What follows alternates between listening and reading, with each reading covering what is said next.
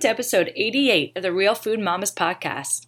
Today we have a really special guest. I know we call them all really special, but this this one I almost had to pinch myself when he said yes to joining our show. We have Dr. Ben Lynch today on on the show.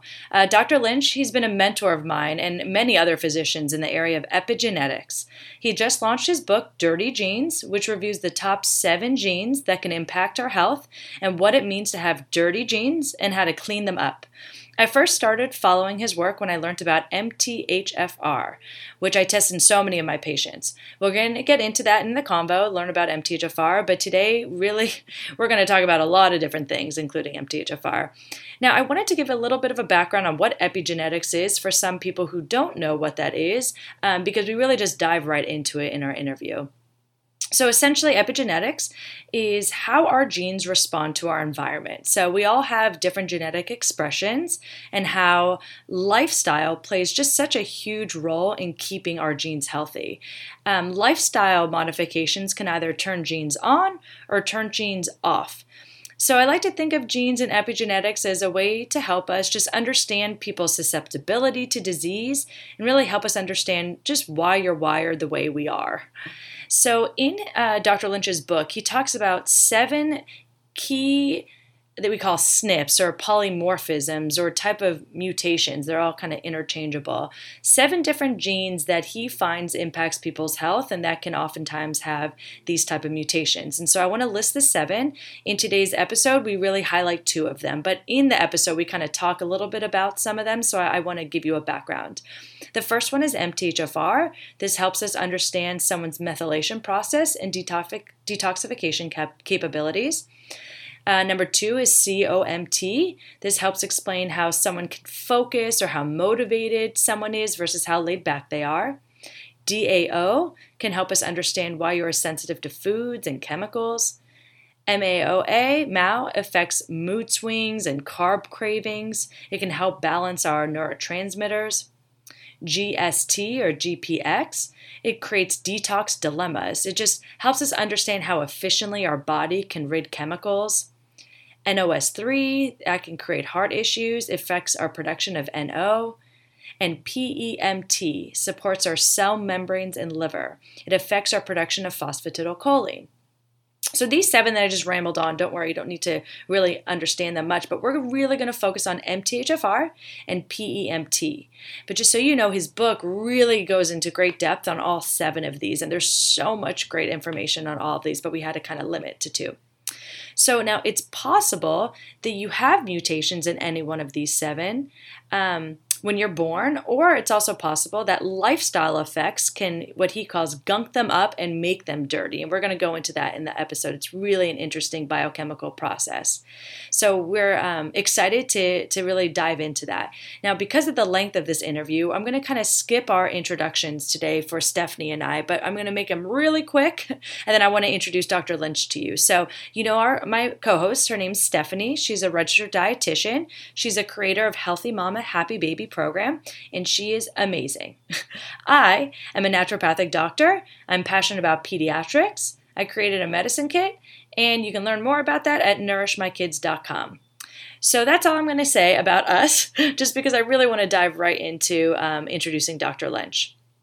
All right, so uh, Benjamin Lynch, he's a naturopathic doctor. He received his cell and molecular biology Bachelor of Science from the University of Washington, and his doctorate in naturopathic medicine from Bastyr University. His passion for identifying the cause of disease directed him towards nutrigenomics and methylation dysfunction. He currently researches, he writes, he presents worldwide on the topic of MTHFR, methylation defects, and genetic control. You may learn more about Dr. Lynch and his work at drbenlynch.com. Dr. Lynch is the president of www.seekinghealth.com, which is a supplement company oriented towards disease prevention and health promotion. He lives in Seattle, Washington, with his wife Nadia and three boys Tasman, Matthew, and Theodore. Now let's jump into the show.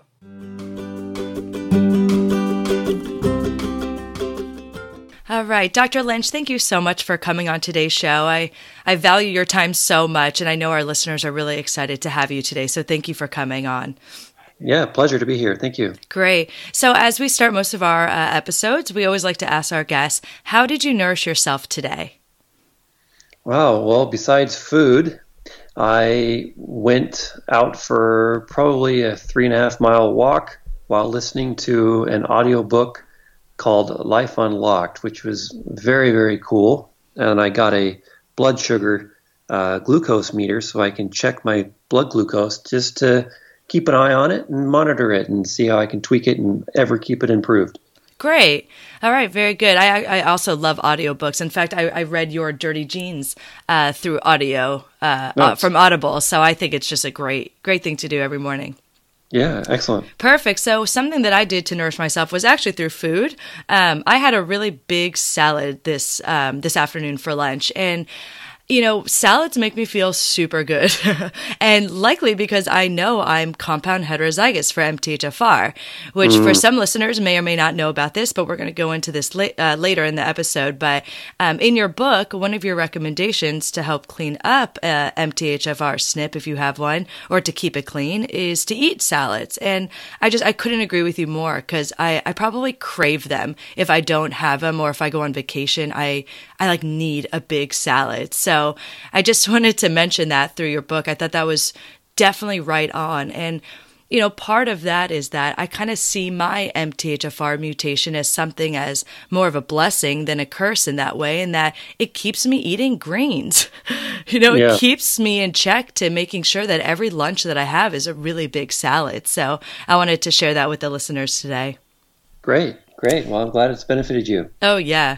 Um, great. So let's go ahead and we're going to jump in. I've got a number of questions for you, and I'm hoping we get through them all. And I've got some questions from some of my personal patients and listeners. So hopefully we get to um, a good amount of this. So, um, uh, my first question to you is that you're a naturopathic physician, so similar to me, and I know that as a as an ND, we have so many different areas that we can have an expertise in. For me personally, I love treating kids, so pediatrics is a passion for me, and treating moms and moms to be. For you, it sounds like epigenetics was just something that just lit you up and fired you up. Can you give us like um, like your background on how you got interested in epigenetics and why that was something that you got so interested in? Well, as I've said a, a, number of times before, I like understanding why. I really like diving in, and I think that's also why we, many of us, become naturopathic physicians, right? Because the why of how the body truly works and why it's doing what it's doing, because it inherently knows what to do. Then you know, let's let's dive deeper. And when I found that it's not really our genes that do all the work; it's the work that we give our genes that tells our genes what to do if they can do it, if we give them the right resources. So when I've learned that epigenetics is really controlling how our genes function, I was thinking that's pretty important because our genes are providing the the actions, but the epigenetics are giving them the directions. So it's like, man, I want them to give them the right direction. So I when I saw that Tale of Two Nice Mice Nova video of how these genetically related, genetically identical mice with cardiovascular disease, diabetes risk, and cancer risk went on to have none of those as long as they had a great diet. I was thinking that's that's that's really cool. So that's what got me hooked. Great, I love that, and it's it's true, and I think it's an interesting idea that as doctors we're all looking for the cause and the why, and that can actually be very different for different doctors and how and what they're looking for and what the actual mm. cause really may look like. And I think with genes, the way I look at epigenetics is it really helps us understand why people are susceptible to diseases. And also it just really under, it helps us understand just why we are the way we are and why we're wired. And i love yes. how your book really goes into that. It it really does go over the top seven um, you know main type of genetic polymorphisms that we see that may impact our health. I know there's so many more but you really did focus on those seven specific. And it, it kind of helps me under or help me understand and obviously people who read it to just understand why they are the way that they are and what diseases they may be just more susceptible to be to so that mm-hmm. they can then act on lifestyle changes to help um, reduce their risk and that's so empowering they can be so Im- proactive with it so i really get why you are so fascinated with it Yeah, when you when you understand why you might feel a certain way, then only then you can make steps to restore it. Mm-hmm. If you have a certain symptom, but you don't know why you have that symptom, how are you going to fix it? Right? right. So it's to me, it's all about understanding how the body is working down at the genetic level, and then how through your own actions, you know, being uh, modifying your epigenetics or supporting your epigenetics, you know, through lifestyle, diet, mindset, and environment, you can really modify how those genes, either even if they were born dirty, you can clean them up, and just person after person is just getting so much better, so much faster and uh, it's pretty cool. It's really cool, actually. Great. So I love what you just said because I really would love for you to expand this for our listeners. Is in your book you say this over and over that you say your genes are either born dirty or they could be acting dirty. And I loved this. This is like a great aha moment, I think, for a lot of people to get that you may be born with dirty genes, or you may not even have the dirty genes, but man, you can gunk them up and get them really dirty. So, can you expand on that? I just love this concept. I want the listeners to really understand that. Yeah, for sure. So, you know, if, for example, let's let's talk about um, you know one of the genes in the book, MTHFR. And MTHFR is one gene out of about 19, 20,000 or so. So there's a lot of genes in the human body, and MTHFR is just one. But if it's dirty, i.e., not working optimally, that's what a dirty gene is. Simply, a dirty gene is a gene that cannot perform its job well. And if it can't perform its job well, then the job doesn't get done. And if the job doesn't get done, symptoms can happen. So MTHFR's job is to make the body's number one form of folate, which is called methylfolate. And if you're born with a dirty MTHFR gene, your MTHFR gene might only be working at a 30% capacity compared to someone who wasn't born with that MTHFR, you know, variation. So my MTHFR gene has a 30% capacity. So that means it's already 70% reduced compared to someone who does not have an MTHFR variant like mine. So my gene is very susceptible to being dirty. However, like you started off this interview with, if I eat my leafy green vegetables, if I avoid alcohol, if I take sufficient vitamin B2, if my thyroid is working okay, uh, if I'm not taking nitrous oxide or high amounts of folic acid, it doesn't matter that my MTHFR gene mm-hmm. is only at 30% because 30% is enough. Mm-hmm. It's totally fine. And on the flip side, let's say you were born and you took a genetic test and you're like, wow, my MTHFR is not born dirty at all. There's no variation in there. It's working at 100% capacity, yet you feel terrible and your homocysteine is sky high. Well, if you're not eating leafy green salads, if you're not taking your vitamin B2, if your thyroid's a mess and you're drinking alcohol or you're taking various meds like, you know, methotrexate or nitrous oxide laughing gas at the dentist, then yeah, your MTHFR is going to get dirty. And so we have to really understand this both as practitioners and as you know the general public layperson because and as patients because many people get their genetic test back and like oh I don't have MTHFR I swore I had it and now what am I going to do? Well just because it looks clean on a piece of paper that there's no variant does not mean it is clean Great. See, I love this. I, I want to actually share a personal story. When I was in college, I would always get like so upset that I couldn't handle drinking alcohol like my other friends. Yeah, like I was, too. I was always the one who was like, "All right, I'll just take a glass of wine and then I'm done." And I would still like be tired the next day and mm-hmm. feel a hungover, and it like it would bother me. You know, I was like, "What is wrong with me?" I'm you know, and, yeah, I'm such a wuss, or like, "Gosh, my vitality must not be that high," or you know, I would just start questioning or doubting myself and my health and and make my other friends just like almost wrong for it. I'm like this is not fair at all.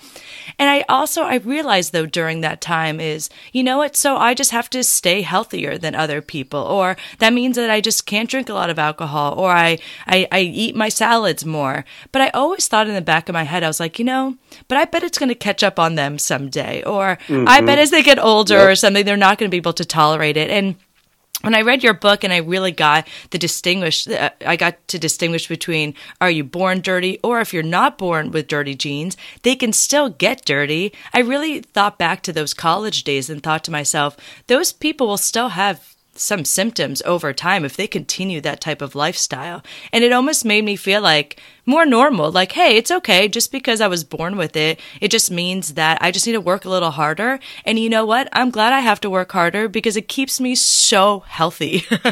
you know, That's right. It's amazing. And right. I am symptom free because I do eat a lot of salads and I don't drink a lot of alcohol. And even though, um, you know, I mean, I, I, I work so hard on my health because I love it that if I do want a glass of wine here and there, I don't feel so crappy like I used to because I'm supporting my thyroid. I'm getting my B vitamins. I'm not taking any nitrous oxide, you know, like all the things that I know could also harm my or make it more dirty my MTHFR. So I just love knowing this information. I think it's so empowering and I know our listeners and definitely my patients love to understand this stuff as well. Yeah, you know that's a huge point. When I when I talk with individuals and they find out that they're more of a slower COMT, and maybe their their significant other or their spouse is a fast COMT, mm-hmm. you know, so one is type A and driven, and the other one's kind of laid back and mm-hmm. casual.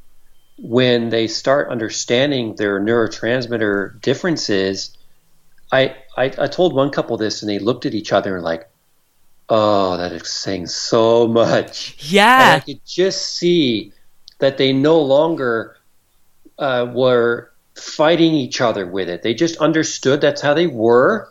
Mm-hmm. It was an excuse that they could maintain that, but they knew how the type A person could tone it down a little bit and how the couch potato person who could lift it up a little bit, mm-hmm. right? Right. And it so, gives, it, it helps people not make each other wrong for yes, who they are. It helps exactly. give permission for people just to be who they are. But if you take it another step further, which I love, is if your partner is, let's say, a fast COMT versus the other is a slow COMT, you can actually help observe when their genes may be getting gunked up. If let's say they're having insomnia or or you know they're having more PMS symptoms and help guide your partner to say hey by the way I've noticed you aren't sleeping well or you're having more PMS maybe you should lighten up on the protein at night or something mm-hmm. like that. You know some of your recommendations that you give specifically for those. And I think that's such a great way that we can add to our partnership and our relationships without making someone wrong versus just supporting them and in their health health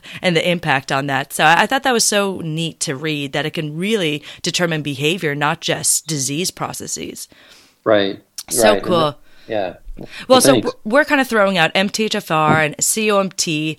Um, in the intro of this, I, am going to go through all the seven different genetic polymorphisms. But for right now, and for time's sake, I wish we can go over all seven. But I really want to focus this episode on on two that I think are most relevant to our listeners who are moms and moms to be.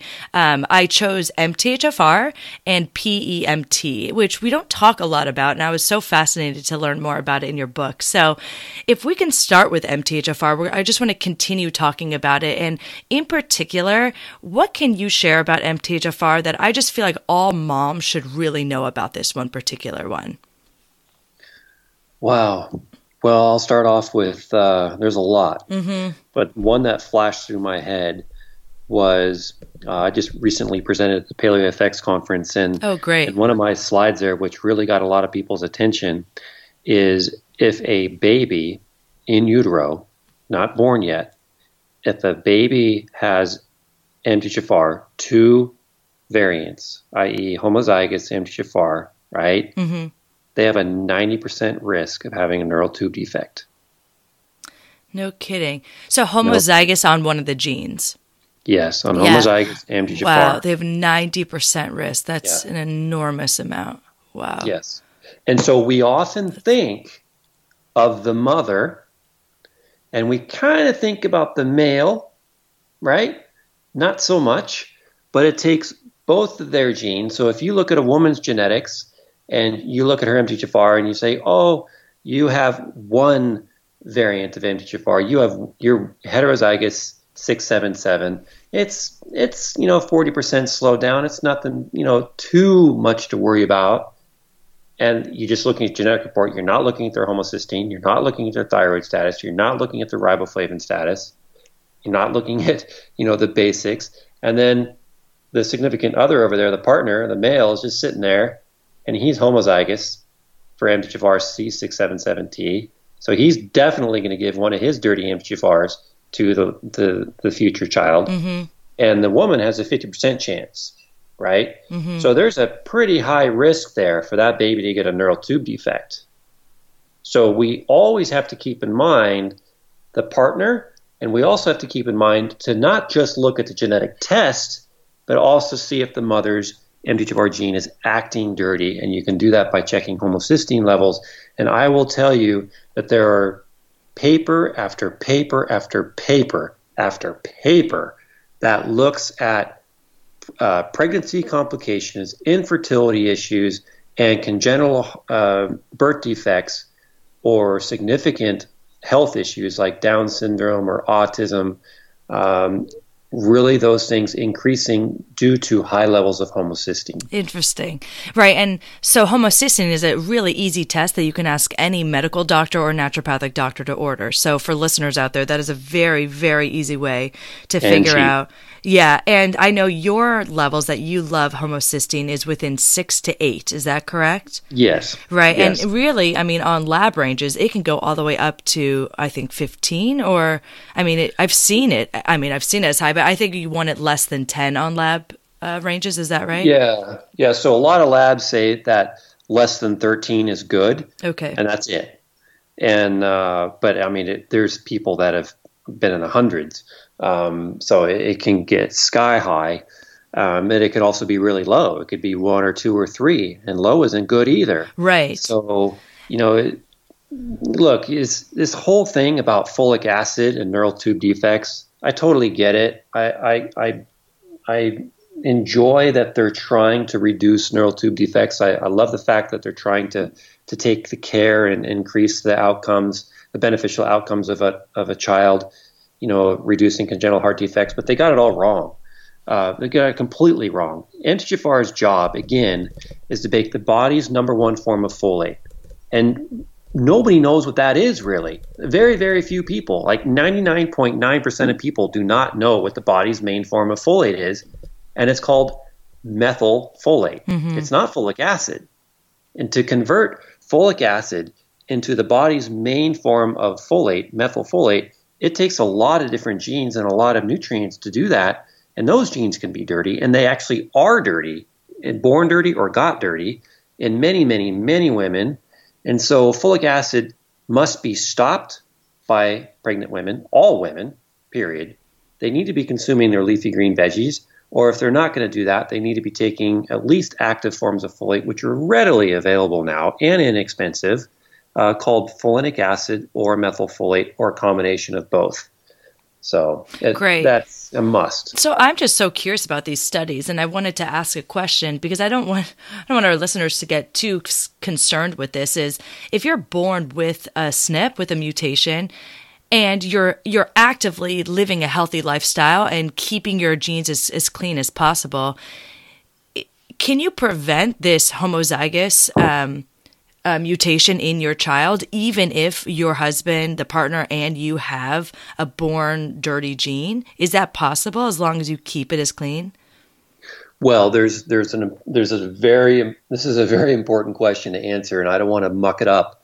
Um, it's a great question. So there's there's two. This is yeah. Let me let me back up a little bit. Our gene, the genes that are discussed in dirty genes, have benefits. All of them, whether there's a, mm-hmm. a if it was born dirty or not born dirty, there are benefits. We've inherited these genes for many, many thousands of years, right? So, really, only now in the last hundred years, last 50 years, it's super easy for our genes to get dirty from all the chemicals, all the stressors, all the go, go, go, go, all the rushing, right? Um, so, it's the rat race of human life these days. So, the you cannot prevent your unborn child from inheriting your born dirty MTHFR gene. If you're homozygous uh, for MTHFR, meaning you have two copies, and your your partner is homozygous for MTHFR, they've got two copies. It's a hundred percent chance your baby's going to have MTHFR. 100%. Now, does that mean you need to freak out? Well, let me talk to you talk with you about a study that was done. I don't remember the year, but they looked at the the risk of having a newborn baby with a neural tube defects, a neural tube defect, who also has MTHFR C677, right? So the, the significant MTHFR, meaning the MTHFR gene is slowed down by quite a bit. So if they looked at babies born in America and China and Mexico, these babies had a pretty high risk of having a neural tube defect from mothers uh, who have MTHFR, you know, homozygous. They went to Italy. Italian women had homozygous MTHFR. They did not have their babies had very very low risk of having kids with MTHFR. So you cannot be looking at just the gene, right? You have to be looking at the lifestyle, the diet, the environment. I mean, what do the Italians eat? A lot of salads, Mediterranean, healthy diet, a lot of family, a lot of sun, right? So this environment is, is very, very important. And that study really resonated with me because it wasn't the gene that was so important, it Great. was the environment. Great. Well, then again, this is why epigenetics is so powerful is when we really live a healthy lifestyle, we really can help clean up our genes for our future yes. generations. And that's yes. what, I mean, I'm so passionate about. I know you're so passionate about that. Um, and it's very important for the listeners to understand that we do have control over that.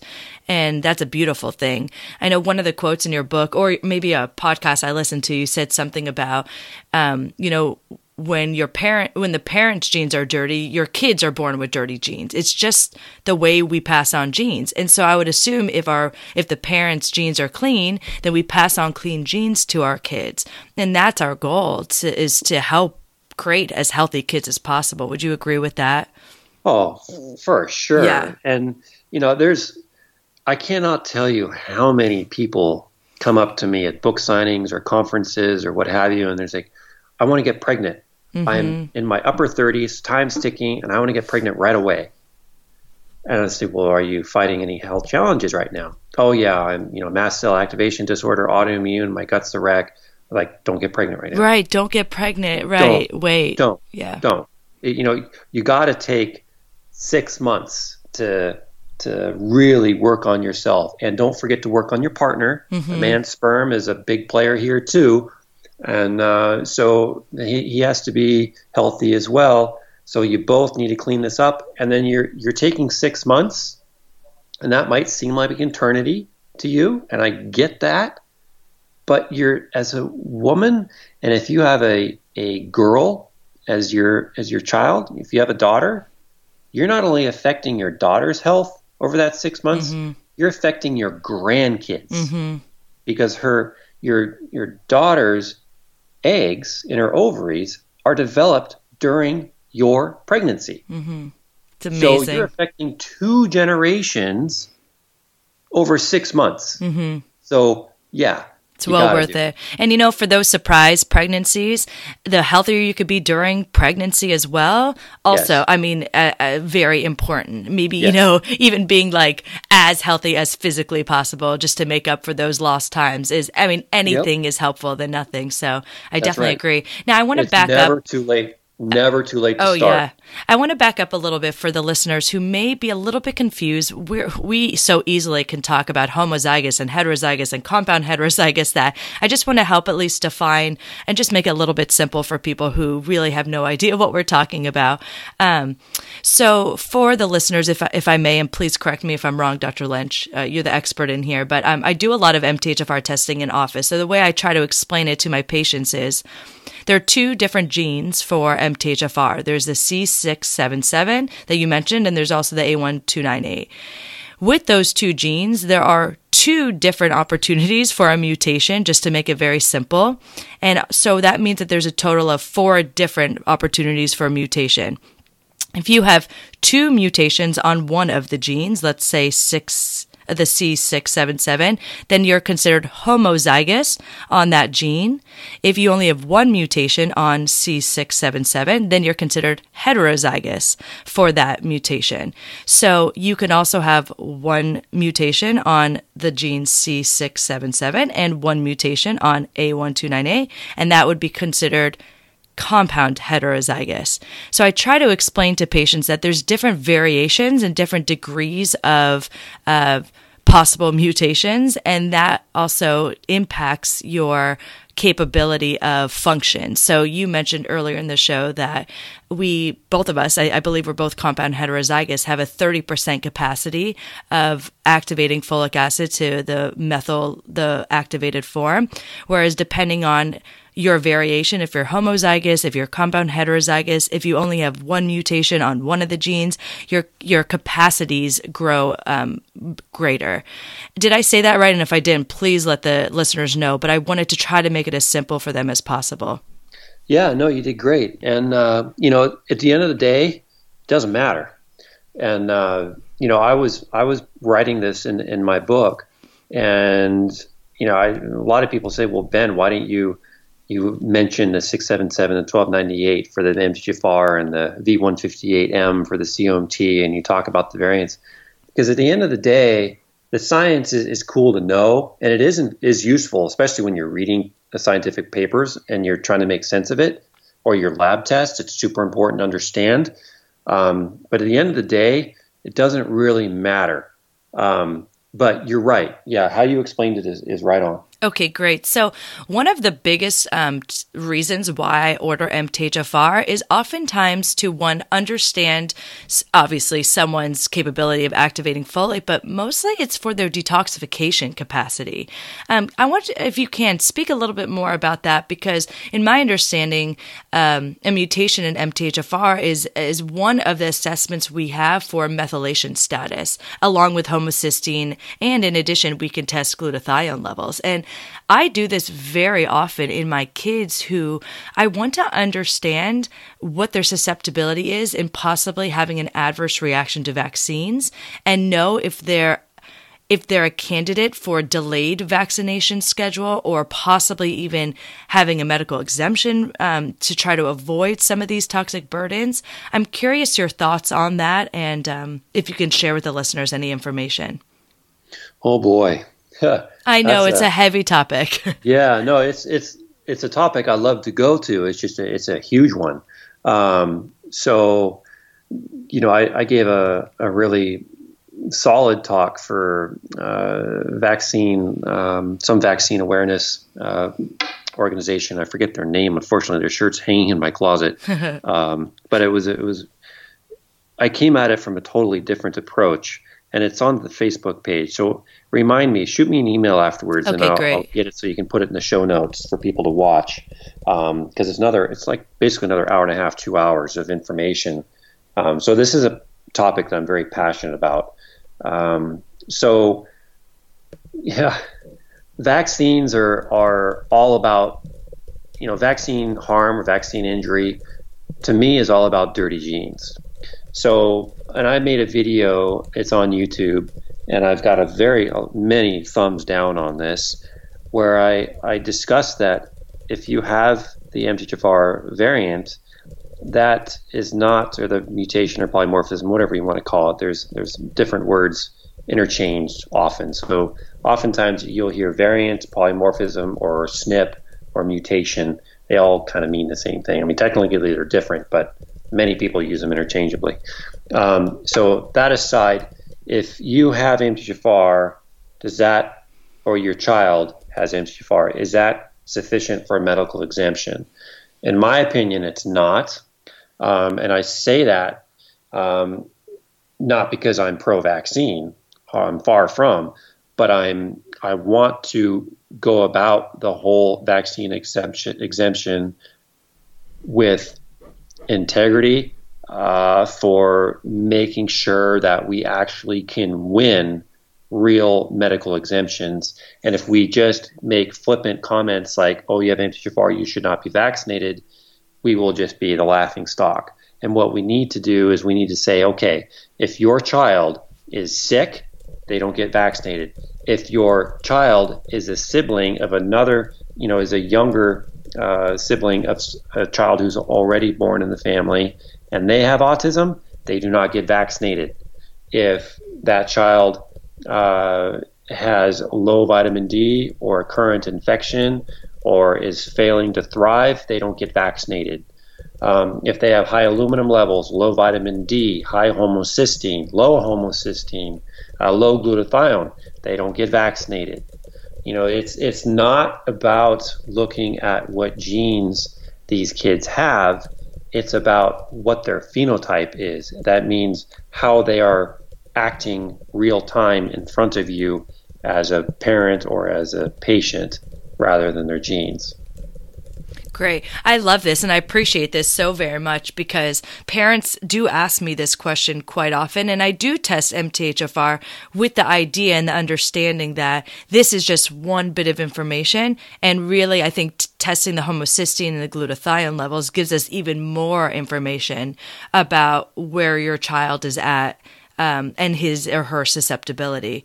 Um, you also mentioned low vitamin D, which I definitely agree. Can you talk a little bit about um, viruses or bacteria if a, if a child has uh, an infection? And one of your other podcasts or something I, I I listened to yours. You also said if mom ever had uh, the flu or an infection during pregnancy, that that also increases the child's risk for an adverse reaction. Can you expand on that?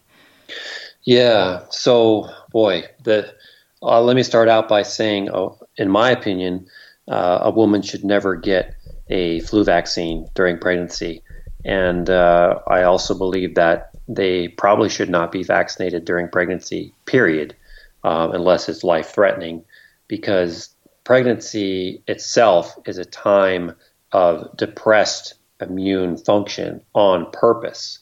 The the woman is the woman's immune system is designed to be less strong during pregnancy because the baby is a foreign object. The baby would be killed if the woman's immune system is on high alert.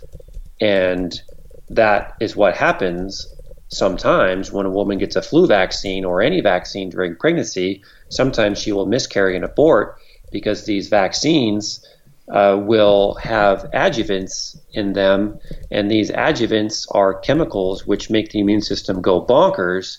And if the immune system goes bonkers during pregnancy, the baby is a side effect.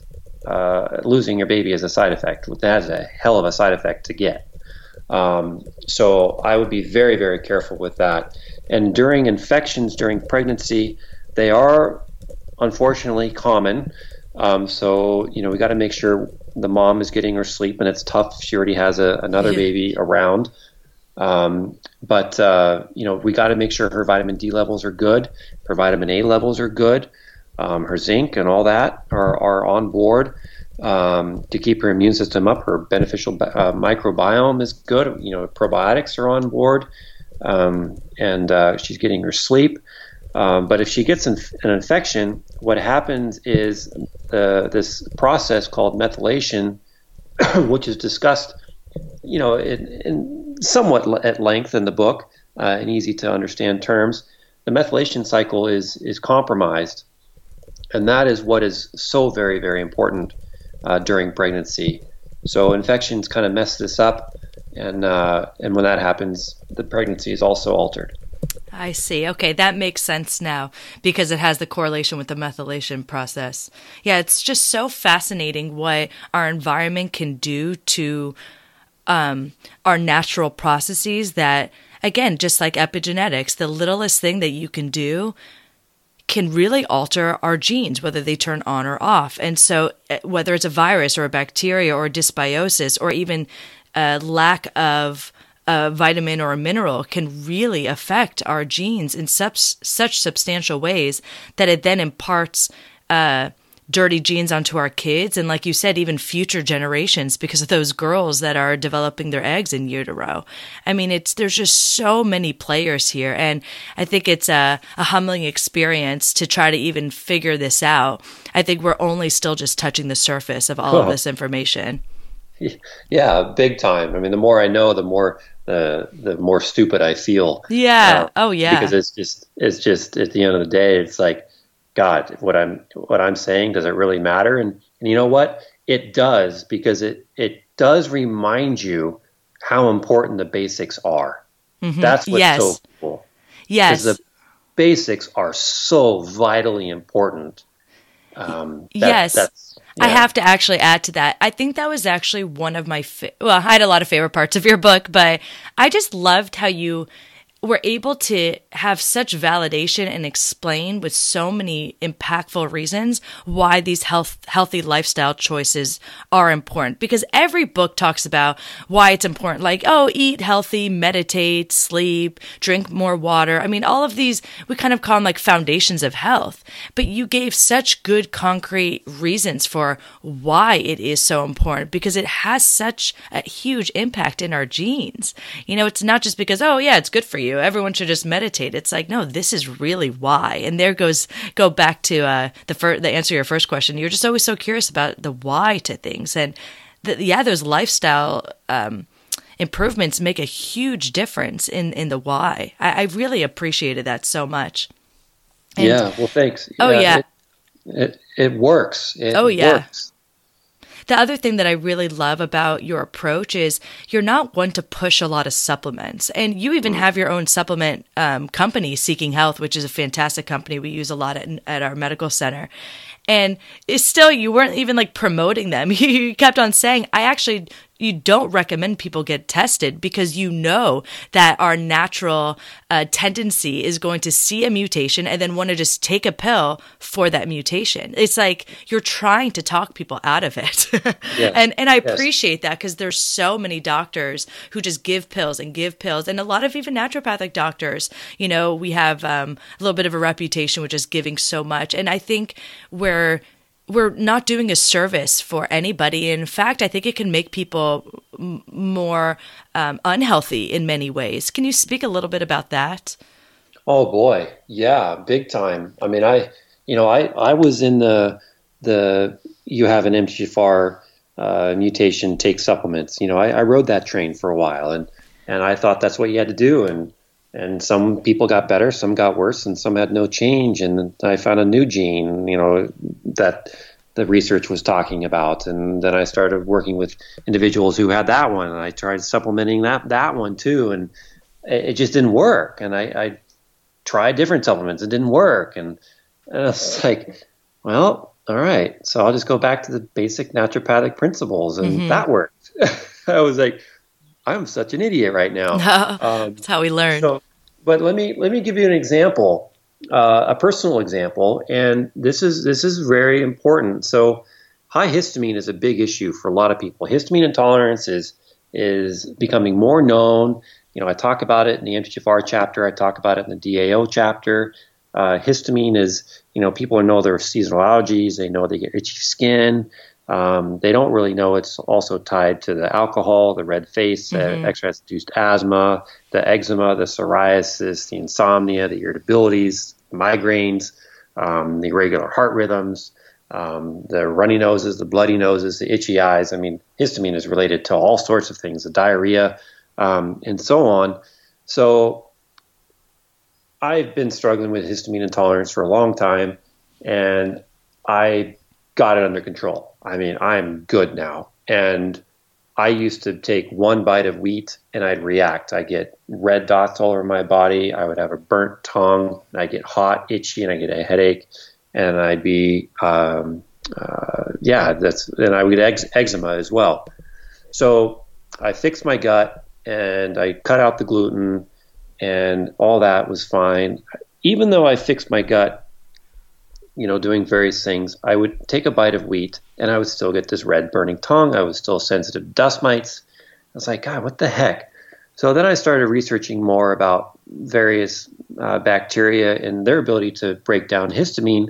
So I took uh, a lot of time and I researched these uh, certain bacteria which break down histamine, and I put them together and I made a formula called Probiotic ProBiota HistaminX, and it works it worked amazing. I can't believe it. I mean, it, it, my dust mite sensitivity went way down. I said, okay, I'm going to try eating wheat.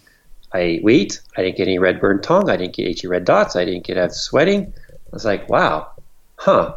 So then I started eating wheat more, and I noticed, according to my Oura ring, I love the Oura ring because it can track my health. My heart rate was high, and my sleep was affected, and I had uh, I gained some additional weight around my waist. So even though I didn't have the histamine symptoms because I was taking this probiotic, I was still negatively affecting my health because I went back to a lifestyle habit that I shouldn't have done in the first place, mm-hmm. which was avoid wheat. That's right? interesting, right? See, and I think a lot of patients, though, they want this kind of pill so that they could just go ahead and do it. So we right. can't just keep on giving these pills just so you could do this poor lifestyle. For you, wheat doesn't work well for your body. So mm. perhaps avoid it, continue avoiding it. And you could still, if you want to, take this probiotic just to optimize your health. I mean, you could use it for that, but not the excuse to just go back to eating any kind of food that your body doesn't tolerate well. Yeah, but it, you know, that's absolutely true. But what really caught my attention was like, okay, I'm not having those histamine related symptoms anymore. However, my Oura ring still showed me that my heart rate was higher than it should have been. And I still had inflammation because I got, I gained like five pounds over a period of a few days from the inflammation of the water retention. But I didn't react like I used to mm-hmm. to it. So I thought I was okay was like, where'd this weight gain come from? And why is my heart rate so high? And I was like, the wheat. Mm-hmm. Great. Such a scientist. This is great. Good. Thanks for yeah. sharing with that. So, um, if you don't mind, I'm going to go back to MTHFR. I just have a couple more questions on that before we go into the um, PM, PEMT, if, if you don't mind. But mm-hmm. this is a real, very, very common question about if if there's a link between MTHFR and tongue ties or any lip ties, since we're just seeing such a huge prevalence of this. So, can you speak a little bit about that? I know our listeners are very curious about it. Well, anything that has to do with the middle of the body. You know, the tongue is in the middle, the teeth are in the middle, um, the lips are in the middle, the palate's in the middle, um, the heart's in the middle, pretty close. Um, you know, the the nerves, the spine is in the middle, uh, the penis is in the middle. So we can get hypospadias, congenital heart defect, tongue tie, cleft palate, lip ties, um, milk nipple lines. Um, you know, all these things are right down the middle of the body, which is a methylation issue. So, MTHFR, its job is to regulate methylation, and it does that by regulating how much methylfolate's in the body. And so, if your methylation is slow because MTHFR isn't working very well, then yes, uh, the association with tongue ties and neural tube defects and um, you know babies not having skulls when they're born, all that is that's that's is associated with MTHFR. But I, I want to say, you know, again, it's associated with dirty methylation. It's associated with dirty genes. So a woman could have, you know, she could be taking uh, folic acid. She could have gotten sick during uh, pregnancy. She could have not been eating her leafy greens. She could have been stressed. Uh, she could have been deficient in, in, in riboflavin. She could have thyroid issues, and all that stuff could happen, right? So, is is lip tie or tongue tie directly associated with MTHFR gene itself? No. Is it associated with a methylation deficiency or dysfunction? Absolutely. Is MTHFR associated? Does it increase the risk of having a methylation problem? Yes, it does. Mm-hmm. So, are you more susceptible to having a methylation problem if you have MTHFR? Yeah. Um, so, these tongue ties, I look at tongue ties and lip ties as a more subtle neural tube defect. Mm. You know, and I look at congenital heart defects as a pretty significant neural tube defect. So, because neural tube defects are not a folic acid deficiencies, which is what the public wants us to think about. I mean, the news and the you know public health when I say public, I meant public health, but I, it is a methylation problem, 100%. Great. I would love to talk a little bit just more about methylation in general because you bring up the word a lot and it's a very important process. Um, it just sounds like methylation is going to be uh, diminished when we're stressed out, we're not sleeping well, we have an infection. Um, I know you mentioned hormonal fluctuations specifically um, during postpartum time. I mean, there's just like so many times in our life where our methylation is is affected. Can you give us some advice on what you recommend doing during these times so that we could try our best to optimize our methylation process so we're not dirtying our genes um, as much as possible and we're not having the ill effect on our offspring? Yeah, for sure. So, you know, first, you know, to define methylation, you know, methyl is a, as a compound in the body. It's one of the simplest compounds and it's you know just to let you know it's a it's a carbon and three hydrogens. So so what? It's just this thing in your body and it plays a role and ation is an action. So methylation is the action of taking that methyl group that carbon and three hydrogens and attaching it to something. And when that that action of, of attaching the methyl group to something else changes its function so if i have my hand in a fist you know the action of my fist in a you know my fingers clenched in a ball is different than the action of my hand being stretched outward and my fingers, you know, pointing forwards, right? So different function. So a methyl group, um, methylation alters the shape of things.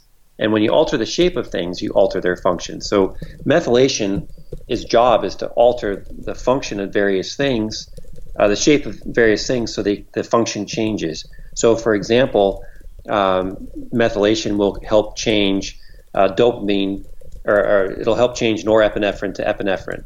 It will help change arsenic to be able to peat, get peat out of the body. It will uh, take your homocysteine and turn it into methionine. So it will do a lot of really cool things. It will help. It'll help transform your serotonin to melatonin. So methylation does all these cool things. Um, so if that process isn't happening, a lot of problems can happen.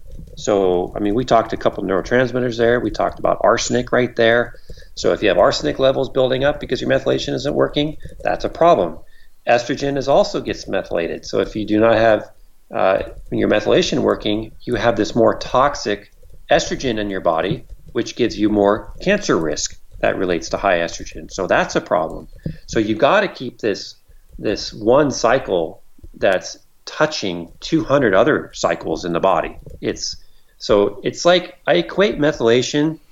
If you were, you know, a kid or an adult and you love playing with dominoes and you like to, you know, create that stack and you're standing them up right next to each other and you just flick the first domino and they all fall down, right? Well, MTHFR is that first domino, and you flick the MTHFR gene, which then affect, affects all 200 other genes down line within your methylation reaction. That's really important. And if MTHFR doesn't fire off that, all those other genes just kind of sit there and wait. So you are going to have big problems. So what do you do? Well, you do everything that you know that your grandma told you and your, your parents told you. You go to bed on time because if you don't, then your body's not going to be re- resting and repairing. And resting and repairing is conserving nutrients. By you moving about and doing too many things all the time, you're using up your nutrients, which your body actually needs in order to support the methylation reaction. Stress actually speeds up your methylation.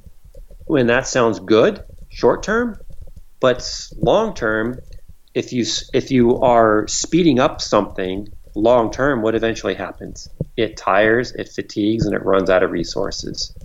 So long term chronic stress is going to, to deplete you of the nutrients required for your methylation, and that in of itself will cause issues. So you just have to honor the things like they said in the movie. What about Bob? Take a vacation, mm-hmm. and uh, you know it's it's those things where you really need to find your hobbies, take a vacation, go kayaking, go biking, go for a walk, have that salad that you had for lunch. You know you got to do self care. You have to. Oh my god, I love this stuff so much. I'm such a dork in this way. I like I could talk about this for hours. I think it's just so fascinating how the body has the capacity to do this for us. I mean, oh, it's, it's just such a brilliant uh, being, you know, and it's just so amazing. And like we even said, we only know so much now. I mean, imagine what we're going to know in about 10, 20 years from now, and then obviously mm-hmm. future generations. But at least we know what we could do, which is living a healthy lifestyle to support the, the methylation process. So we're just ready for when real big stressors happen because it's life, you know? I mean, we're going to have those dips in life or deaths or, um, you know, maybe someone gets fired from a job or they get a divorce or, you know, you want to be as resilient as possible so that when we do have these long term type of stressors or types of impact in life or toxic exposure or, you know, so, anything that we just need that extra methylation support, we have it on board. I think that's just so great to talk about these things. I, I love this stuff. Yeah, and it's you know you brought up that point, and I'm I'm hearing it a lot now from people as resilience, and you know I look at resilience as as equating to a, a rubber band, and the more we pull on that rubber band, uh, the more likely it is is going to snap. And if if we don't take care of the rubber band, we leave it out in the sun, it'll dry out and be easier to snap. So you know, just imagine your health as a rubber band, and you know you when you've maxed it out, you can snap, and a snap is a symptom because our body is super resilient. Our genes are super resilient. If you're taxing your MTHFR gene, there are other genes that'll back up and and help uh, take over. If your MTHFR gene is tired, there's a BEH BHMT gene which will take over for it. So if your MTHFR gene is like on vacation or it's stuck or it's dirty, the BHMT gene will say, "I got your back. You know, I'll help you out here." And but if BHMT doesn't get any backup support from MTHFR later, it's too going to get tired. So resiliency, there's a lot of beautiful backup systems in the human body, but if we keep taxing it, we keep pushing it, we keep trying to push those symptoms down like I was with that histamine degrading probiotic instead of just avoiding the wheat, you know, you're gonna you're gonna get a consequence, and those consequences are symptoms. And when you understand that a symptom is not something that should be a pain in your butt. It's actually your body giving you a warning bell and saying, hey, guys, I, I need some help here. Can you help me out? And if you don't, then you're going to get a disease. It's brilliant. It's truly just a brilliant system. That's great. Okay, wonderful. So I now want to ask a question specifically about uh, postpartum health. Uh, my co-host Stephanie Granke, she is truly passionate about this field, and um, I really wanted to ask this question specifically for her um, understanding and also our listeners, since we have so many moms listening to to our podcast. I'm curious if you have any correlation or if you've found in your research anything that some of the moms should know about of how to possibly help prevent postpartum depression or any type of postpartum mental uh, illness, and if their genes obviously or methylation plays a big role since we're having this postpartum hormone fluctuation and what we can do to be as proactive as possible. Wow, you know this there I've read a lot of papers on this subject because I'm I've been trying to figure it out myself. And and uh, you know I think the problem in that we're finding many of us are trying to do is we're trying to find the single variable. You know, with autism, what is it? Is it vaccines? Is it Tylenol after vaccines? Is it low vitamin D? Is it the, the type of time of season the woman gets pregnant? I mean, she's been pregnant all winter and fall, so she's deficient in vitamin D. There, they find associations with that too. Um, in children with you know autism, is it low glutathione in the women? So and they find association with that too. So I, I think the situation with postpartum depression, I, I, don't think it's any one thing. I don't think it's just the massive hormonal fluctuation. I don't think it's the you know the amount of uh, fatigue that they have from staying up all the time and being uh, uh, tired. Um, I, I, think it's all together. So I, I think it's the you know the overwhelm of having a new child but uh, and and a huge, massive learning curve. But it's also being nutritionally deficient. I mean, pregnancy is is very, very demanding on the mother. I mean, she's mm-hmm. a prenatal should not be just. I think women think a prenatal is for the baby, but I don't think they understand that the prenatal vitamins should also be supporting their own health and the development of the placenta and the you know the sustaining the placenta and then also helping provide uh, the breast milk formation and the breast milk uh, production. So, I, I mean, the prenatal is so, so important. And a lot of women are just taking what's convenient. They they find, oh, I'm going to take a prenatal gummy. It says prenatal on right, there. Right, right. And they think that's sufficient. And why the FDA hasn't stepped up and said, you know what, uh, one a day prenatal, one a day capsule prenatals or gummy prenatals, uh, no, you can't you can't do that. They don't work. There's no requirements by the FDA that defines what has to be called a prenatal. I can't believe it. I, I haven't found any regulations. There are regulations on infant formulas from the FDA, and they're pretty darn weak, but there's nothing for prenatals. So I think a woman is super nutritionally deficient uh, at the time of pregnancy. I think pregnancy, it's you know, delivery is super stressful, and a lot of nutrition goes out at the window there. Um, prolactin during breastfeeding is very inflammatory, and the woman's immune system gets turned back on. Um, and uh, you know, I think tryptophan deficiency and serotonin deficiency is is a big one. Um, that whole kynurenine pathway, which I talk about, I think very briefly in the Fast MAOA chapter. Um, you know, the MAOA chapter and the Fast MAOA mm-hmm. section. There's this pathway which deplete women of their tryptophan, and you need your tryptophan for making your serotonin and your melatonin. And if you do not have enough serotonin, you can get the blues. So, and if you do not enough have enough phosphatidylcholine or acetylcholine, you can get the blues. And low dopamine, you get the blues. Um, so there's multiple things here. And what I want to also add, it also ties into that PEMT chapter that you that you want to talk yes. about. And only 10% of women have enough choline in their diet only 10%. And choline supports methylation just like folate supports methylation. So if a woman is folate deficient because if she has an mutation or she's not eating her salads and she's not having enough choline, man, that pregnancy is going to have issues and that postpartum depression is going to be very strong. And so you got to make sure you're eating your leafy greens and you're getting your eggs or your beets or your quinoa or your lamb um, so you you gotta make sure that stuff is on board, and if you're not, you're gonna have a lot of other issues besides just postpartum depression.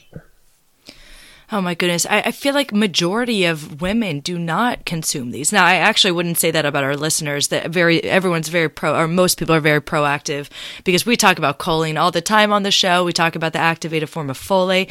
Yet still, you know, people still struggle with, with these mental, um, health issues. I mean, it's a, it's a real thing for a lot of women. And, um, it's, it's so disheartening when I think a lot of women try to do the best that they can during their pregnancy, prior to their pregnancy, yet they are still faced with that overwhelm and true experience of, of either depression or anxiety or, or both.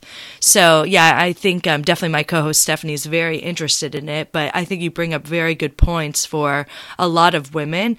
And, um, what we could do to nourish our bodies well before pregnancy and into pregnancy and postpartum is definitely a, a great starting point for most women that should be mandatory, you know, not just um, status quo. I mean, it really, we should be optimizing as many nutrients as possible. yes, it's it's so much easier to optimize than come back and fight the fire. Yes, um, absolutely.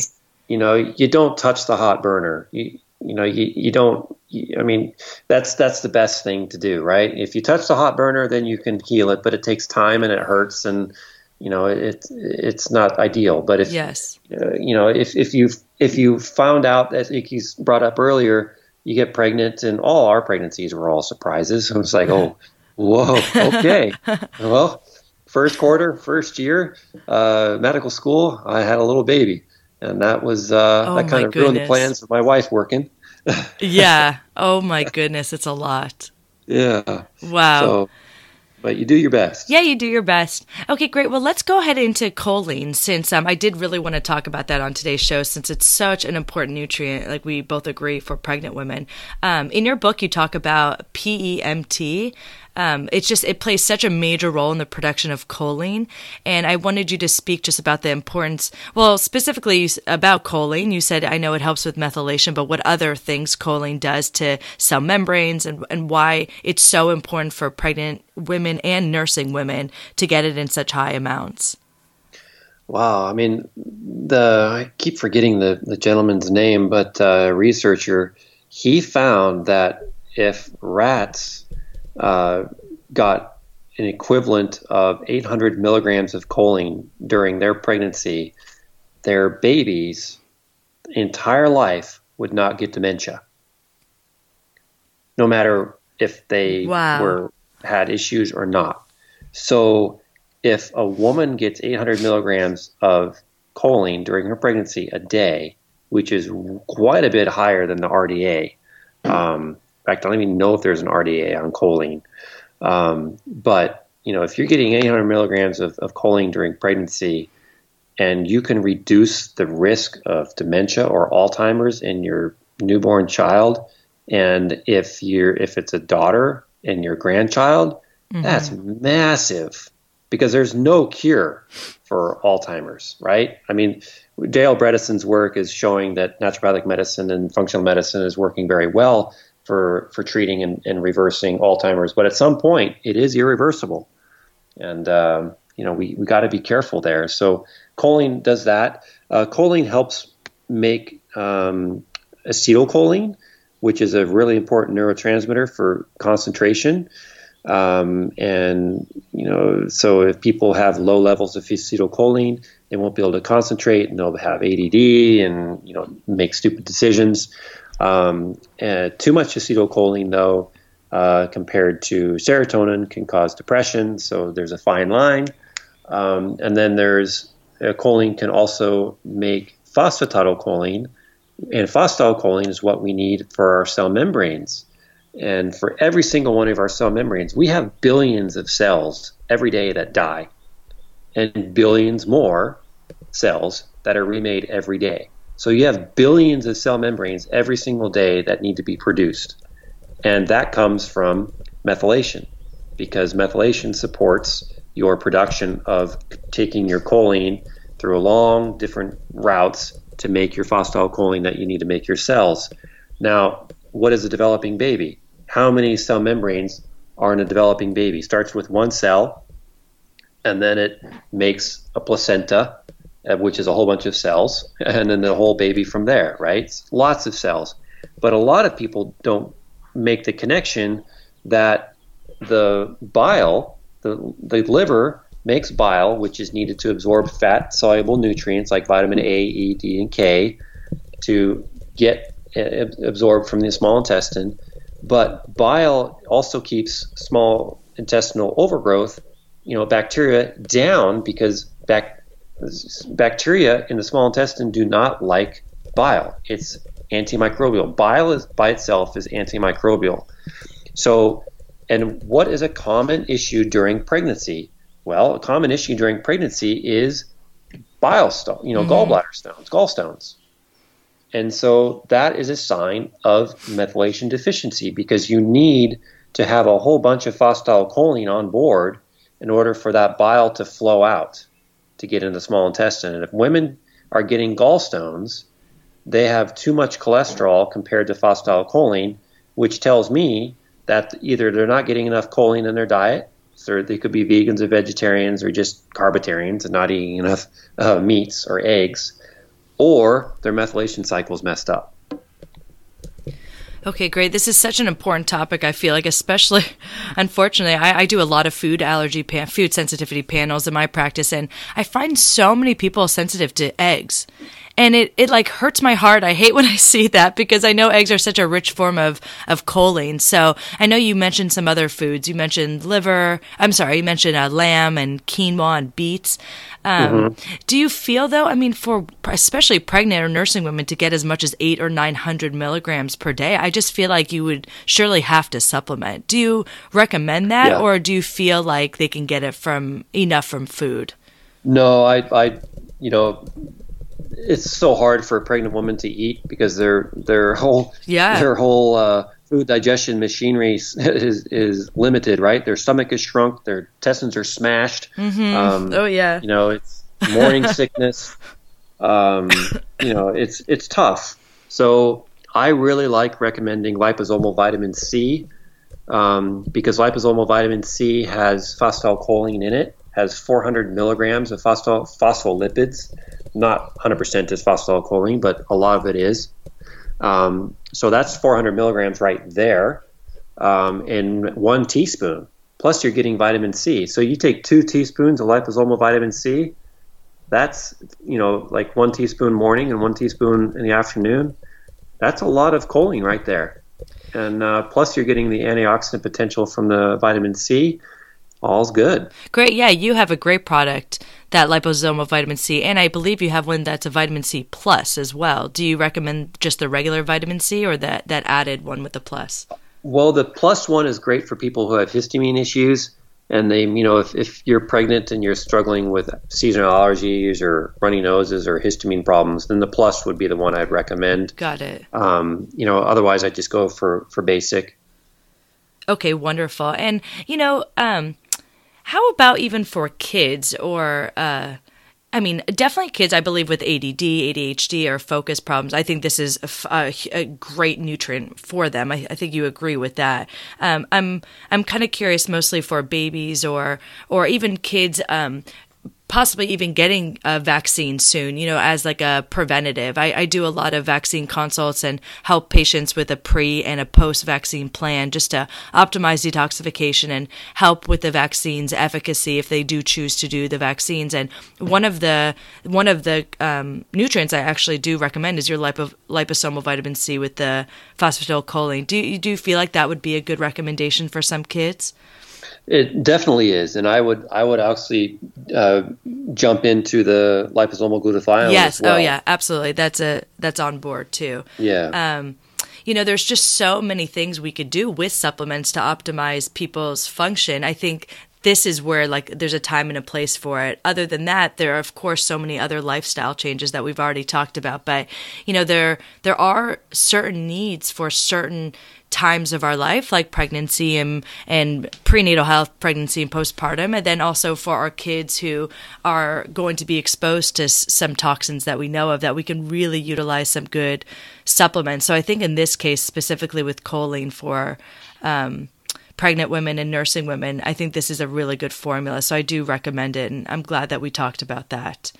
Yeah, great. You know, they they found that uh, you know Dr. David Berger, he's a pediatrician practicing out of Florida. Uh, he specializes in autism and preconception care, and and uh, he's you know and he still sees patients and he does online consults too. He's a brilliant guy, and and uh, he had a uh, he works with autistic kids, and and uh, one of the mothers of the kids said, you know, can you run my labs too? And he's like, uh, I'm a pediatrician, you know, I'm not, I don't really know what to do with your stuff. And uh, she goes, well, and she just kept pushing him, pushing him, and and uh, he's like, fine, you know, okay, I'll you know I'll, run the labs for you. And so he ran the, her labs, and the labs came back, and he was going over the labs with with her, and she goes, uh, these are my kids' labs. He's like, oh wait, sorry. Um, so they switched labs, and and they're like, oh my god, they put them side by side, they looked exactly the same. Oh wow! Right. It doesn't just because she's an adult and there's a kid, we still have the same biochemistry. yeah, but it was it was well, the main point I want to share with that is her altered biochemistry is what can tr- help contribute to the to the child. Child. Sure. Yeah, yeah, I think that's so important and fascinating. And I yeah. appreciate that because, you know, I work with so many kids that it is important to always also talk to the parents about what their health is. Yes, that's a great example of yeah, that. Yeah, we have to do it. I mean, it's such a tricky subject, oh, right? Oh, yeah. It's, it's like, oh, I could have done better. It's like, well, yeah, I mean, I could have done better. We could have all done better. Sure.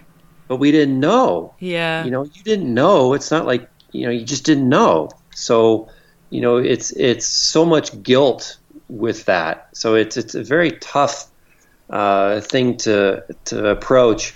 It's just one that we need to we all need to learn from and say, hey, you know, if we had done this, we could have gotten that outcome, or we could have possibly enhance the outcome. Um, we don't have enough data yet to prove it, mm-hmm. but uh, you know it's getting there. Dr. David Berger, his preconception plan, I don't think he's had any autistic uh, children uh, born. I think uh, Paul Thomas, the same. Uh, great, Dr. Paul Thomas. I yeah, mean, doctors great. are implementing these plans and they're working. Oh yeah, they're great. Perfect. Um, before we go on from choline, I really wanted to ask one more question, if you don't mind. Um, one of the best supplements I feel like is is great to um, for nursing women to help uh, decrease clogged ducts and mastitis is sunflower lecithin. And sunflower lecithin, a lot of it comes from a phosphatidylcholine uh, subgroup. And I was just wondering, um, it could that be used for either pregnancy or postpartum health because it's doing two actions, or you still recommend um, the phosphatidylcholine, the liposomal effect, not f- necessarily through sunflower lecithin? I just wanted to to distinguish between those two, since so many moms are already taking that. Yeah, that's a great question. And my understanding, and I could be wrong, it's been a while since I've looked at the biochemistry of lecithin, but my understanding is lecithin converts to phosphatidylcholine. But I could be mistaken.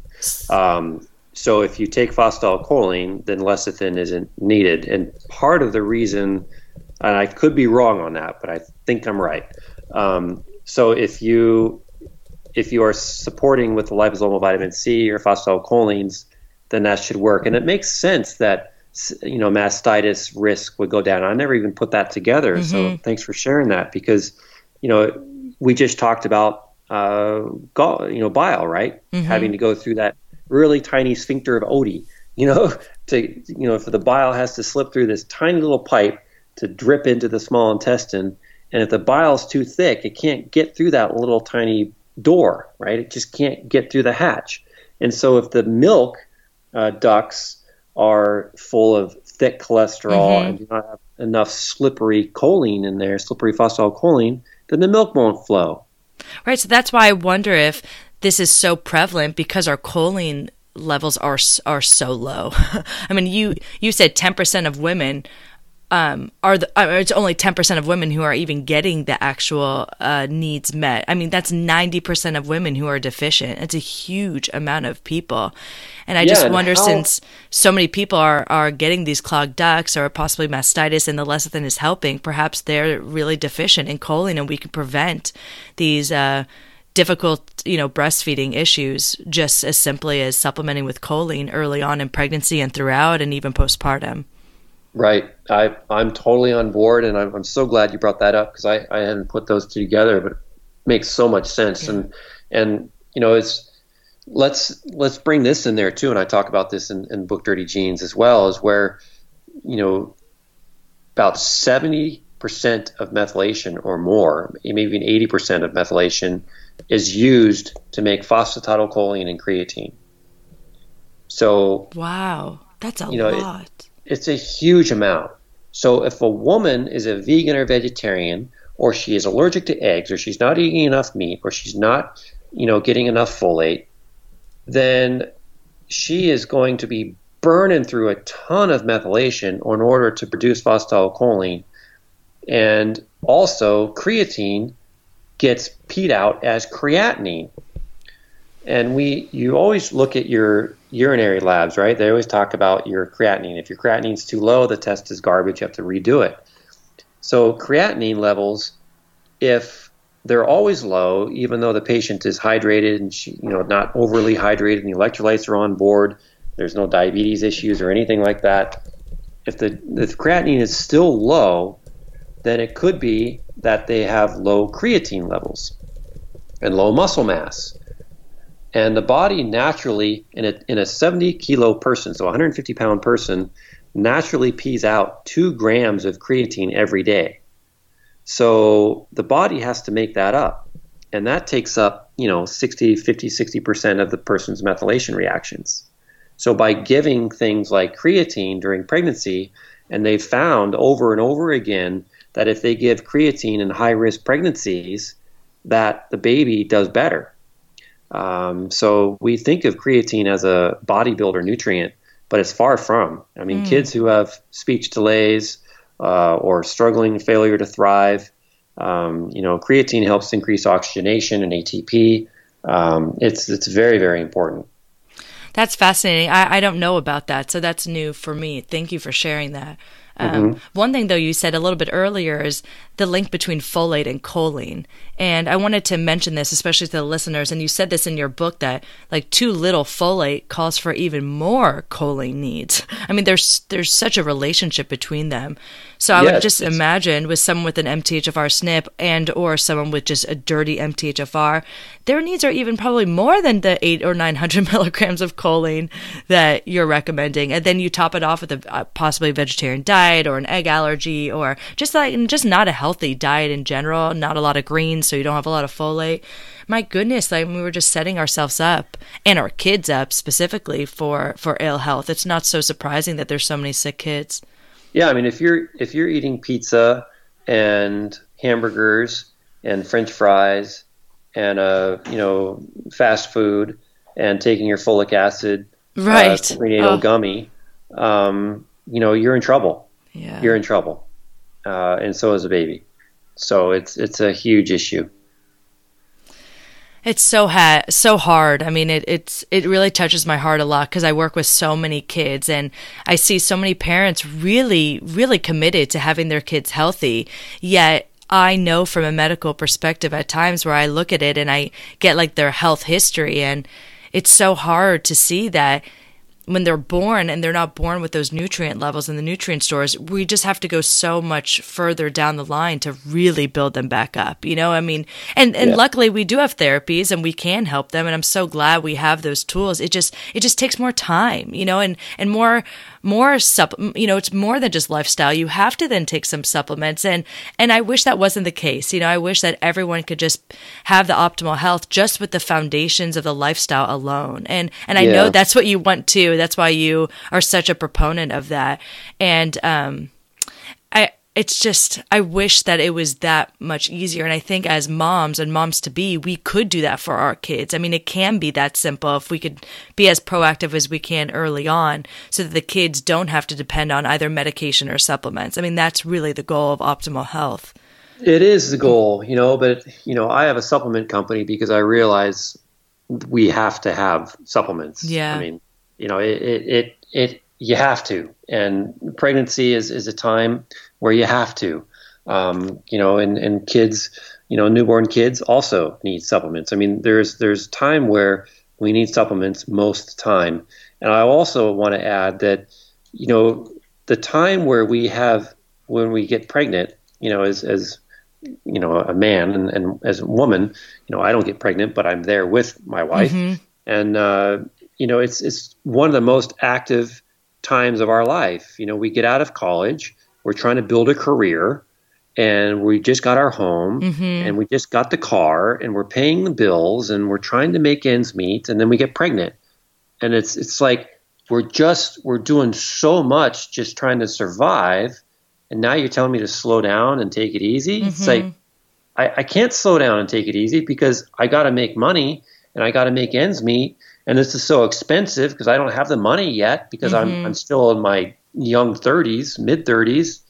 You know, it's I can't wait till I'm 40 because that's too late. right. So you're stuck. It's so true. And everyone feels that same impact and intensity. I mean, things are getting more and more expensive and work hours are getting longer and longer. And, you know, it's really a sad sad happening and knowing this information, I think it's even more important for people to speak out and make requests to either their jobs, their bosses, their even their wives, their husbands, you know, to really be able to get what they need. You know, this is this is for our future generation. It's not just what the status is at your job or, you know, what it is to live life. I mean, it's this is really important information. so it I is, hope people get that and it requires the woman to not work. Yeah. And you know, at Seeking Health, we have a a uh, pregnancy uh, plan on our for our human resources department. You know, we have uh, time. I, I, don't know what the policy is. It was just made a few months ago, or half a year ago, or a year ago. I can't remember. But you know, we women they have babies, and they're off and they still get like 75% of their pay, even though they're not, it's great at work. So I think we need to honor women uh, and allow them to to take the time off that they need to recover and to provide the, the health of their baby. And companies need to step up and allow that to happen. And uh, is it expensive? Yeah. But is it more expensive not to do it? Yeah. Absolutely. Great. That's beautiful. That's really, really great to know. I know Canada has one of the best maternity pol- uh, leaves and policies in, in the, in probably the world, that and probably Sweden and places in Europe. And I just look at them like, of course that's, that makes sense. You know, how can we not have that here in America? It just, it's really going to make such an impact on our future generation. And it, and it already has. We have a lot more sick kids these days. So I really do support that so much. And, um, really making that a priority for women prenatally during pregnancy and postpartum to get as much rest and as many nutrients as possible. Um, so I, I, agree. I, I really do. I just find it to be sad, but I'm, I'm trying to look at um, the positives from that is just that we can all gain more information and, and just be as proactive as possible. Yeah, and on the in addition to that too, at Seeking Health, we give every single one of our team members from day one you don't have to earn it. It's not like years. You get a whole month of vacation. Oh, that's great. Oh, awesome. So it's you know it's not this. Oh, you get one week after a year being here, then you get you know two weeks after being here three years. No, it's no. You get a whole month the first day you step foot on site. That's great. and it's you know it's because I know that your health and your productivity is going to be way higher if you yep. get vacation rather than if I grind you out two more weeks, right? Great. Absolutely. I so. absolutely agree. That's really great. I would say, are you guys hiring? But I actually love what I do, and I love my schedule. I get to create it myself since I own, so that's yeah. great. Good. So, you know, I guess as we're just wrapping up here, I, you know, I know people are really thinking this and wondering, sh- can they get tested? Should they get tested for these mutations? I mean, I just want you to at least speak on that because I know it's it's running in everyone's mind. You know, oh, we know we're compound heterozygous. Well, maybe they should get tested. So, if you could just speak on on that uh, a note for for our listeners? If you want to get tested, if you really want to, and it's not going to scare you or make you make you know think you have to be uh, hasty and make rash decisions, yeah, go for it. Uh, you know, genetic testing is uh, is a very powerful, unique tool. You you finally get to learn what kind of car you're driving. Mm-hmm. You know, are you a are you a, a pickup you know, or are you a race car? Are you four wheel drive or are you a motorcycle? You know, you gotta you can finally look under the hood and see what type of machine you are. And that's that's a really rudimentary way to put it and not very beautiful. Um, you know, but maybe what type of plant you are. You know, are you a rose or are you a sequoia? You know? Great. It, you know, it's it'll allow you to understand who you are and how you meant to be on this planet, and then how you can best, uh, what resources you best need, right? You know, a rose wants more sunlight. Um, you know, doesn't want uh, uh, congested leaves. Uh, you know, it wants to, you know, whatever. You know, certain different soils. And the sequoia, it wants more acidic soil and and you know more stable and so on. So when you know what type of plant or flower you are, then you can really make a difference. Uh, but then it's up to you to figure out, to, you know, which soil you really, really need and which environment you, you will thrive in. Because let's face it, uh, you know, we know our ancestry. A lot of us, you know, I'm English and Irish, mainly English, and Seattle is very similar to uh, Ireland or English uh, environment, and the foods are pretty close too. But some of our ancestors came from Africa or Israel or you know France or somewhere that's totally different than where we're living right now? And are you bathing your genes in an environment that is not conducive to you? So understanding your genes is very powerful. If there's fear around it or you're nervous about it, don't do it. Just mm-hmm. you know, read the book Dirty Genes, learn how your body works, you know, practice the principles, uh, you know, get good lab testing, and and uh, you know, health is a four-letter word. It's work and genes are the next level. um, of information. But you know, is are genes the answer? No, they're just another tool in the tool shed. Great. Can you tell the listeners a little bit about StrateGene?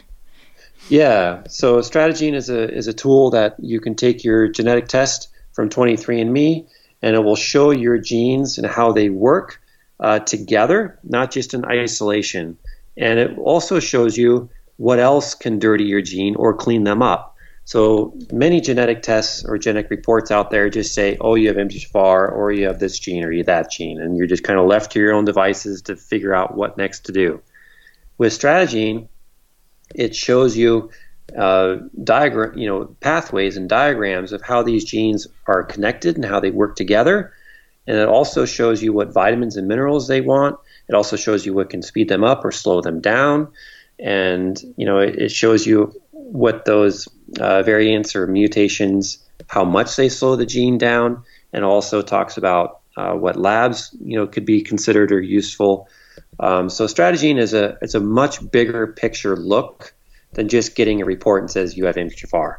Uh, it's it's a way bigger. It's a big learning curve. Um, it's not easy to learn, but once you have access and you look at it, uh, you know, and you start understanding it, you'll be very very excited and you'll get way more out of running StrateGene than any other genetic test report out Great. there because it's it's uh, it's comprehensive. Well, and it's really affordable. I mean, it's forty five dollars for that for that analysis, but you do start with twenty three and Me. Is that right? You start there, and then you take your data, and then you do StrateGene.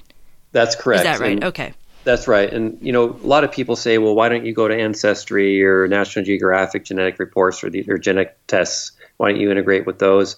Well, because they don't have enough genes um, that are clinically relevant. And, you know, there's, there's a lot more I can say about StrateGene. What I will f- finish saying with StrateGene is that we are making our own genetic tests now. We've identified, you know, probably five, 600 different genes that are really important clinical research on them and uh, we have more pathways. And so StrateGene will be using its own genetic test uh, in the future. We'll still use 23andMe's as well, but we'll have our own genetic chip that, in my opinion, will be far superior than 23andMe's. It's way bigger, Great. way better.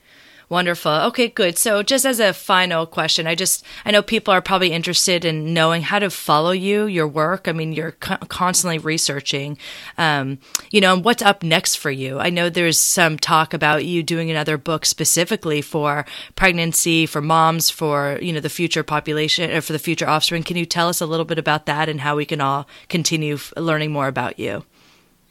Yeah, so best way to learn more about me is just go to my website, drbenlynch, so drbenlynch.com, and uh, my social media, my Facebook page is is pretty active there. Every Thursday, I have a Facebook Live where I talk about a topic and answer questions for people. Um, the the email, uh, if you put your email in at drbenlynch.com, you get this free bonus chapter from Dirty Genes, which the publisher says, no, your book's big enough. We're not letting you add this. So um, it's a great chapter uh, to give you a lot of additional resources and a great place to start. So uh, grab that. It's called the ABCs of Clean Genes. Um, and then for my next book, yeah, it is going to be on pregnancy. Um, I haven't started writing it yet because I've got a lot of other pregnancy things that I'm building out. Um, you know, I'm expanding our prenatal line for various reasons, um, and I'm expanding our children line um, as well. And I, I want to say what else we're working on, but it's a big secret. Oh, and, uh, man. Uh, okay, good. Uh, I'm looking forward to learning more about these products because yeah. we use them so often. I mean, I love your prenatal powder. It's one yeah. of the only companies I know that's brilliant enough to put your nutrients in a protein shake because so many women can't get down those capsules.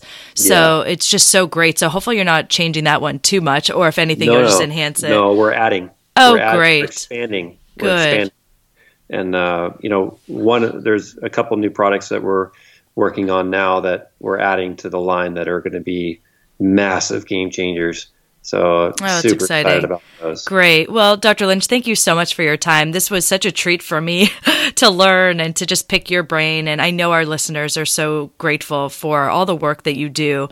I know for us, for definitely as uh, naturopathic doctors, we're so happy to have you as part of um, our profession and you know leading the way in in our profession, just to keep on spreading the word. So we just appreciate it so very very much.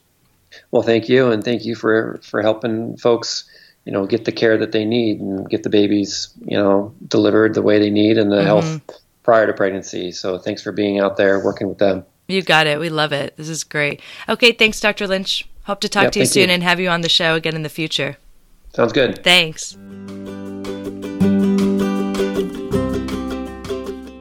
Please remember that the views on this podcast are not meant to be substituted for medical advice, shouldn't be used to diagnose, treat, or cure any conditions, and are intended for general information purposes only. Don't forget to subscribe, rate, review, and share the podcast to help us spread the real food word. We also invite you to visit our website, Real Food Mamas Podcast, to find past episodes, leave comments, and ask questions for future shows. We'd love to hear from you. Now go on, have a great day, and nourish and nurture you and your family.